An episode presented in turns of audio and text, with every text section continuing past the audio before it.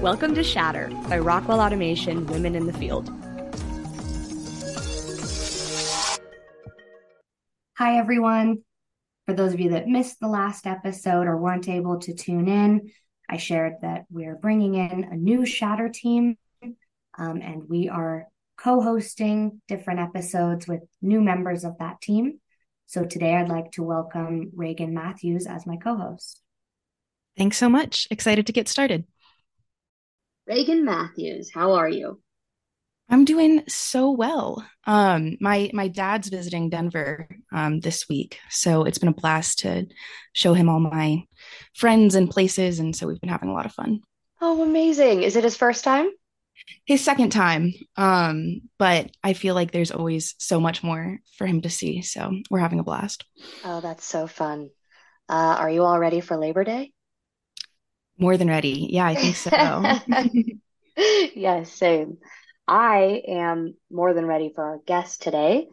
Uh, today we have Angel Rogers, and for the last 15 plus years, she's had the opportunity to build and lead customer success and renewals teams for some of the largest names in technology. And for the past almost two years, She's had the honor of leading the CS and renewals organization at Rockwell Automation, which is a team responsible for developing deep customer relationships, driving adoption and utilization of our customers' investments, delivering valuable customer insights, and partnering with our customers to achieve their business outcomes. The team is also responsible for ensuring that our customers are receiving value and peace of mind through renewal and expansion, uh, excuse me, conversations for their Rockwell investment throughout their life cycle. She has a true passion for customer success, which you'll see in this conversation highlighted, for delivering the best possible customer experience and creating an environment that fosters and accelerates that same passion in our teams while providing employees a safe, fun, and rewarding environment. And she's been lucky enough to take these passions and turn them into her actual career. As you'll also see, diversity, equity, and inclusion are at the center of everything Angel does both inside and outside of work, and as an active member of multiple employee resource groups at Rockwell, numerous customer success diversity councils, as well as an alumni board member for YEAH, which stands for Youth Empowerment Through Arts and Humanities. Angel truly tries to live the values of an inclusive approach. She's also a member of Chief and incredibly excited about the impact and reach that this powerful organization is having for the next generation of diverse leaders. On a personal note, Angel lives in Nashville with her husband Cole and her two dogs, Harley and Luna, and she's recently been given the amazing gift of bringing her baby brother Jaden into her household as his guardian. Jaden starts high school this fall, and they've been having as many adventures as possible with the new family unit while preparing for many new and exciting experiences together. Angel, welcome to Shatter. Thank you so much for having me. Can I? I just have to start by saying the two of you have the most amazing podcast voices. And to try to to meet you. Oh my god, you sound great. I well, love that you. acronym. Yeah, isn't it fun? Yeah, it's, I mean, now we're just gonna keep saying yeah. Yeah, uh, yeah, I, I, love that it what it represents and stands for, and it's just a really special organization. I, which is a perfect segue. Let's get right into it. In getting to know you a bit, uh, I imagine you've had to forge your own path in many ways. What have been some sources of inspiration um, or guidance for you? That's a great question. I think, you know, we all sort of have our own paths, regardless of, you know, what our background or diversity looks like. I think mine has been unique in the sense that I am um, first generation. My mother's from Iran. And so I didn't necessarily have a parent that had navigated like a corporate business life or even, you know, American universities. And so I really had to look, um, you know, to my parents as guides in terms of humanity and how you want to show up, but maybe less so in terms of how you forge a career or navigate, you know, a corporate environment. And so I really look to, you know, my peers, bosses um, around me for inspiration. Like I'm a big believer that doesn't matter what somebody's title is, they're probably doing something that can motivate and inspire you to do things differently as well, right? So I try to look all around me. And then even like things like TV and characters that you see, right? I don't know um, if everybody watches, but there's a show Parks and Rec. And Leslie Knope is one of the most delightful characters of all time. And I really said, like, I want to be that sort of leader. I want people to know that I care about them and show them. And so, like, it, I, for me at least, like that path can be influenced by almost anything around you. The only thing that I'd say in terms of like my own path is I always have, it's been very important to me that I can be proud of the way I have navigated my path. And so, whatever I do, it has to be true to myself it needs to feel like it's moving forward, but moving forward in a way that is, you know, bringing positivity along. That's great to hear. Yeah, I, I agree. I think you can find inspiration everywhere. For me, in the workplace, um, one of the kind of best ways to find my path has been through mentorship. What have been kind of your guiding principles when you're looking for a mentor in the workplace? What are some of the qualities that you're looking for? Yeah, you know, it's really interesting because I've, I've been really blessed to have a lot of natural mentors in my career. I look for in people who are invested in things outside of their own career path. I think there are people, and, and this is totally fine, but the people who are hyper focused on their own path tend to not always see the paths of those around them.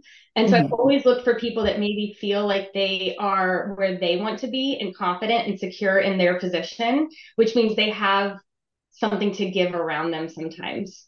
Um, so I've, I've been really lucky to find those people. Um, really early in my career, I was introduced to the concept of sponsorship and it really resonated with me. Again, I, I'd say for me, a mentor could be anybody. It could be somebody that is reporting into me. It could be somebody around me in a totally different role. It's just somebody who I think can teach me different ways to do things a sponsor is truly that person that's above you and advocating for you and saying your name on your behalf when you're not in the room. Um, that's where I feel like I've been really blessed to find sponsors in my career that have have removed roadblocks, right? Where people doubt my background. I don't have like an Ivy League education, and in some tech companies, that that really can hurt you um, I've always had those people around me that have said, like, these are not going to be stoppers for you. We're going to see who you are and see your work and highlight it in a way that continues to allow you to to go forward.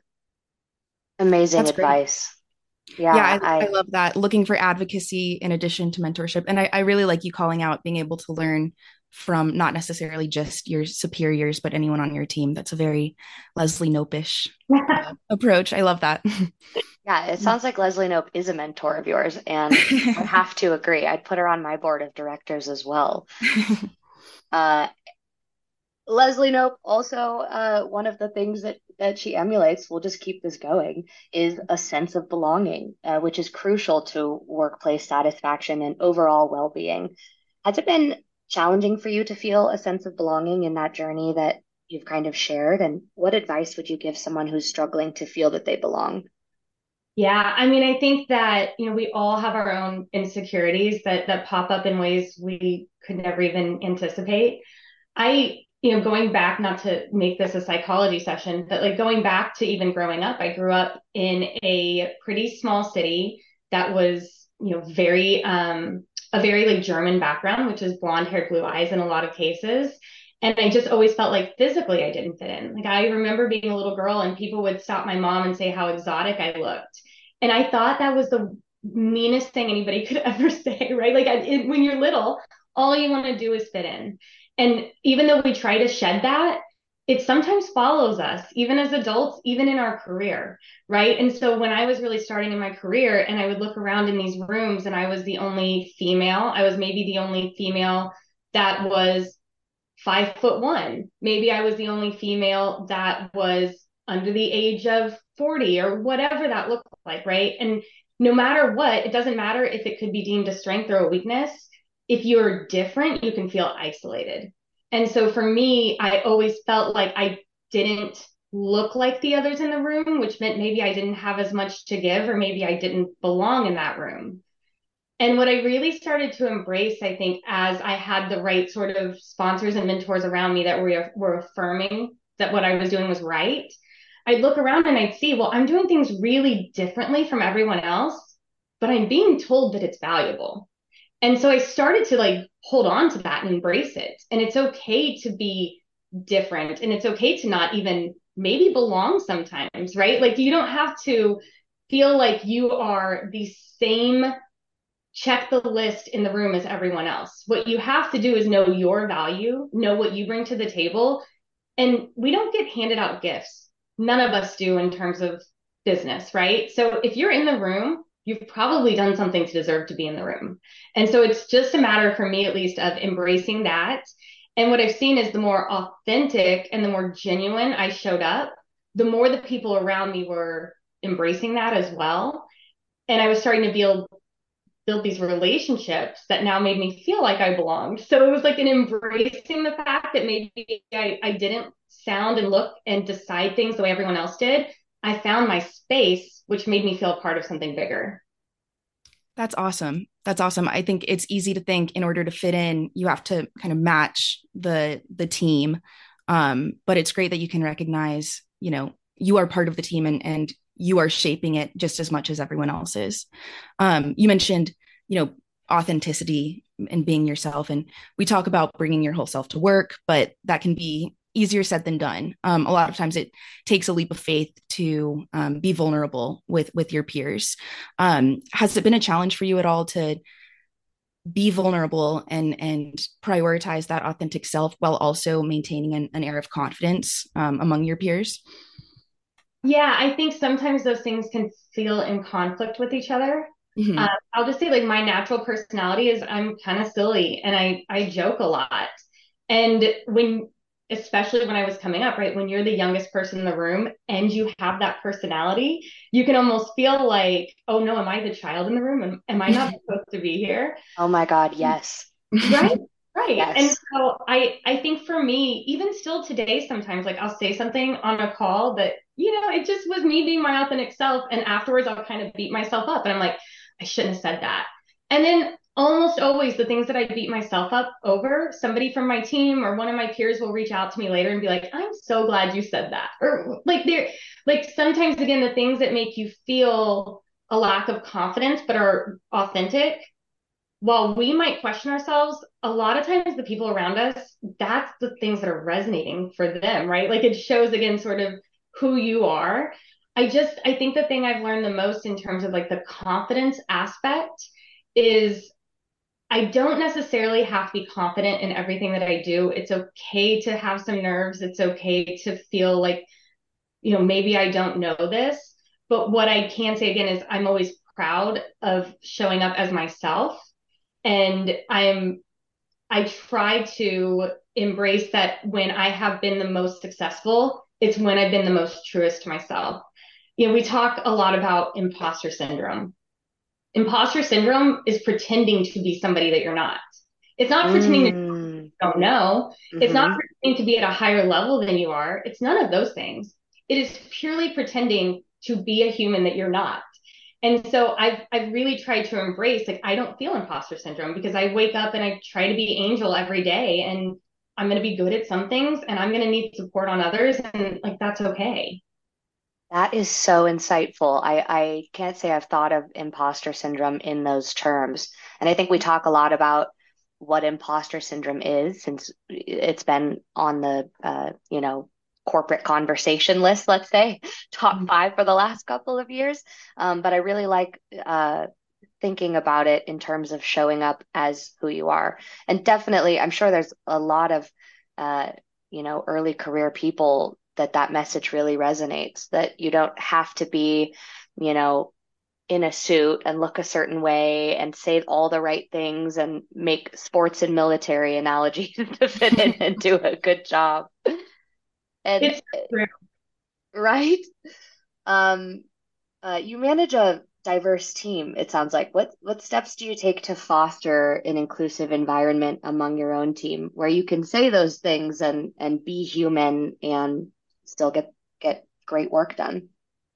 I know everyone says this, but I genuinely have the most amazing team in the world. I cannot believe that I get to work with these people and some of them I inherited when I came into Rockwell. They were already on the team and they've become like, I can't imagine my work life without them. And there's some that I have taken from company to company. I've got some people with me that I've been with for 15 years. And so it's just this really amazing environment of people who are so intelligent, so good at what they do, and so like just genuinely good people. And so it's really easy when you have a environment of of those kind of skill sets as well as kind humans who continuously show up to support each other to make it feel like an inclusive environment. I think, you know, one of the things in my bio that I, I truly like think is important and we don't talk about enough is a safe environment. There's no repercussions. Like if you made the right decision it, with the best intent and you did it for the greater good, even if it doesn't end up that way, even if there's some disastrous outcome, like there's no sense of punishment in in the environments I try to create because it's just you know we're all showing up to do our best.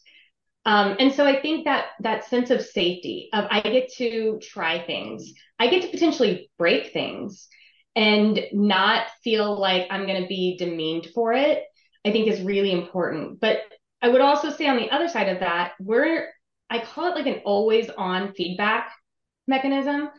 I tell people when something is not right or if I don't agree, and they tell me if I'm not right and if they don't agree.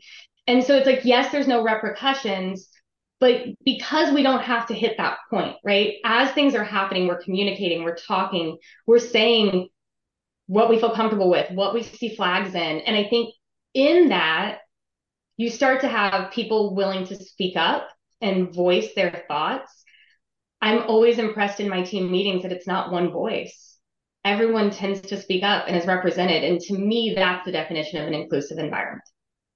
Yeah, absolutely. It sounds like there's really a sense of mutual respect between the leader and who they're leading. And that really does create a, a dynamic where you feel comfortable taking risks, you know, and, and moving more quickly and, and following your gut.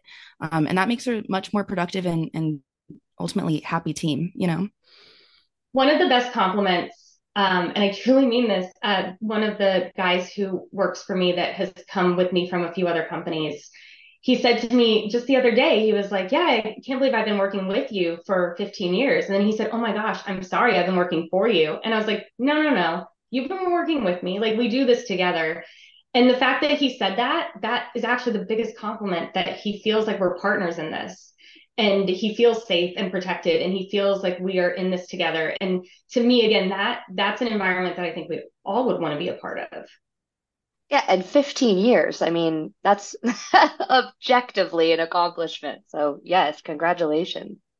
Thanks okay so we'll shift a bit to the the work that you're doing in the customer success organization um, you're the director of our customer success team can you tell us about some of your priorities in that work right now yeah, it's um, just such a fun organization to be a part of. Like we get to be this sort of connector between our customers and Rockwell. And so there's so much that we do that's like external facing, there's so much that we do that's internal facing. And it's still a fairly young organization. So customer success has only been around Rockwell for about five years. And so we're still almost like we're like a mini startup within Rockwell in a sense, right? So we get to sort of build as we're executing, um, which has just been a lot of fun, I think, for all of us because we feel like we're again kind of creating something. And so, in terms of priorities, I think there's probably a pretty solid mix in terms of external and structure and foundations and technology and processes. And we have people who wake up every day and are making that so much better and so much um, more powerful. And then i also have a group of people who wake up every day and their every minute is with customers. And they're really trying to help customers embrace our contracts and our software and making sure that customers are getting the value out of these in a way that you know it's not a, a sell a big box and walk away sort of experience it's a you've bought something that we're going to help you embed in your everyday processes.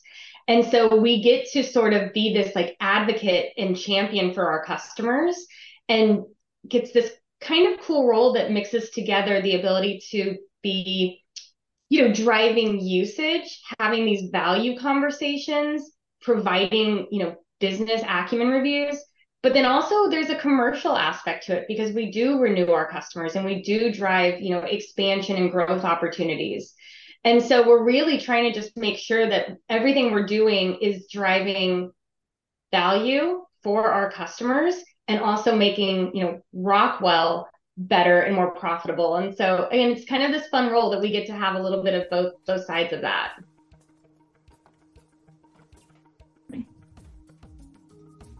Are you certain you have access to critical spare parts and know your equipment obsolescence risk? The best way to improve maintenance, repair, and operations practices is to start with a thorough understanding of where in the product lifecycle you are today. The installed base evaluation makes it easy for you to collect and analyze critical performance information within your facility and across your enterprise. Now you're ready to plan for your facility's future.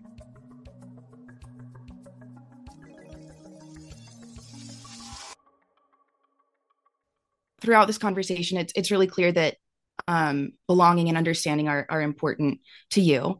Um, as Culture AMP describes it, DE&I, diversity, equity, and inclusion, is also an invitation to hear and learn more about others' experiences and systematically examine the workings of our society, even if it feels pretty uncomfortable sometimes. So, to me, these same values of empathy and introspection seem really crucial to customer success. How do you feel like these two passions of yours relate? Yeah, um, that's a great question. So when I look for a customer success manager and when we're hiring, and I've, I've actually been asked this um, by a lot of organizations that are building like job descriptions or profiles for customer success. And I really do say like it's not about like their technical background always. It's not about them understanding an industry. Those are things that we can teach. Good leaders can teach how to be proficient in you know, automation or Rockwell. I think what we can't always teach are the personality traits that have to be present in a good customer success manager, which are things like empathy, kindness, listening, advocacy. Like these are all these are all traits that my best customer success managers that's just inherent to who they are. And so I think those traits are also really critical in a diverse workplace, right? Inclusivity is so wrapped around the ability to feel, again, I go back to the word safe and advocated for, and that you have space. And I think that's a lot of what our customer success managers try to provide for our customers, right? Like this is their advocate within Rockwell. And so I think that those two, those two sort of profiles, personality profiles, tend to be really tightly aligned. I have to say, I love that in that description that you just shared, the term soft skills was not used. I think soft skills as a term is on its way out and for good reason. Like you said, it's very, very difficult to teach the personality traits and the, you know, those are deeply integrated um, to who we are. Not to say that, you know, people can't change and evolve and learn that, but um, that's really wise. I, I noticed that. I love that. I haven't even thought about it's funny. Soft skills is like not in my vocabulary, even though we hear it all the time. Yeah. And I've always sort of not used it. And I don't know if I ever clicked as to why until you just said that. Amazing. Well, yeah, I'm team they're not soft skills. They're very important. Uh, I like that you said personality profiles. Power skills. That's what they are. Power skills. There you go. Now, that being said, let's take a minute to be retrospective as we're as we're kind of wrapping up this phenomenal conversation. What emotional or in, interpersonal evolution have you witnessed in your career when mm-hmm. we are talking about you know personality profiles? Uh, it's a it's a great question. Um, so I would say, you know, when I started, I felt like my personality traits growing up. I'm I'm fairly type A. I am like I, I think sometimes I can be overbearing. I'm a, you know, I, I like to have some control. And I think that I led with that at the beginning of my career in a really aggressive way almost. I'm incredibly competitive and I allowed that to define me as like my corporate self. And I thought, you know, this has gotten me ahead in sports growing up. This is obviously going to be what works in business, right? And so what I saw was I was isolating a lot of people. I was getting work done. I was good at what I did, but people didn't like working for me. And I'll tell you, my first, I interviewed for my first team lead position. I was probably like 24 years old. And this sounds awful, but I promise it, it impacted me in a really positive way. As I was interviewing with my manager, he kind of stopped me and said, Angel, like, I think you can do all of these things. I believe in you. I don't think a single person would want to work for you. And it sounds so harsh and it is, it is. And at the time it was like a gut punch. But I went home and I thought, like, he's not just attacking me. He's observing something that he felt important enough to say to me. Like, I have to take a second and say, like, what am I doing wrong? And so for me, I said, I'm gonna, I'm gonna win these people over. I'm gonna make it so they're all begging that I'm their team lead. And so I started, I memorized everybody's birthday. We had a team of 18 people. I memorized everybody's birthday and their favorite treat. I like baking. So I baked every single person with their favorite treat was on their birthday. And I think it made people feel special. And I think it made each of us have these individual relationships. That wasn't business, that wasn't corporate. But I realized like I could keep doing my work, but also show my humanity. I, I actually genuinely did care about these people and their birthdays and what treats they wanted, right? And so it was okay to bring that piece of me to work that maybe initially I thought I had to hide because I couldn't be this like overly feminine energy mm. and, and personality. And yeah. so I just I say all that to say like that was a first step in my journey where I realized like I can I can let these people around me know that I care about them beyond numbers on a spreadsheet and they might care about me too in return. And I, I mean, of that team of people who I had zero relationship with, by the time I was in my late 20s, I'd been in three of their weddings. And these are people that I still hold like so dear to my heart. Like these are lifetime friends because I allowed myself to say, like, it's going to be more than just showing up and like writing emails and hitting numbers. Um, and so I, I still have that to say, like, my interpersonal journey has again been when I put people first, those people are able to put the company first, and those people are able to put our customers first. And it has felt for me that, you know, it's not ever at the expense of doing the job at hand, but those two things can go together.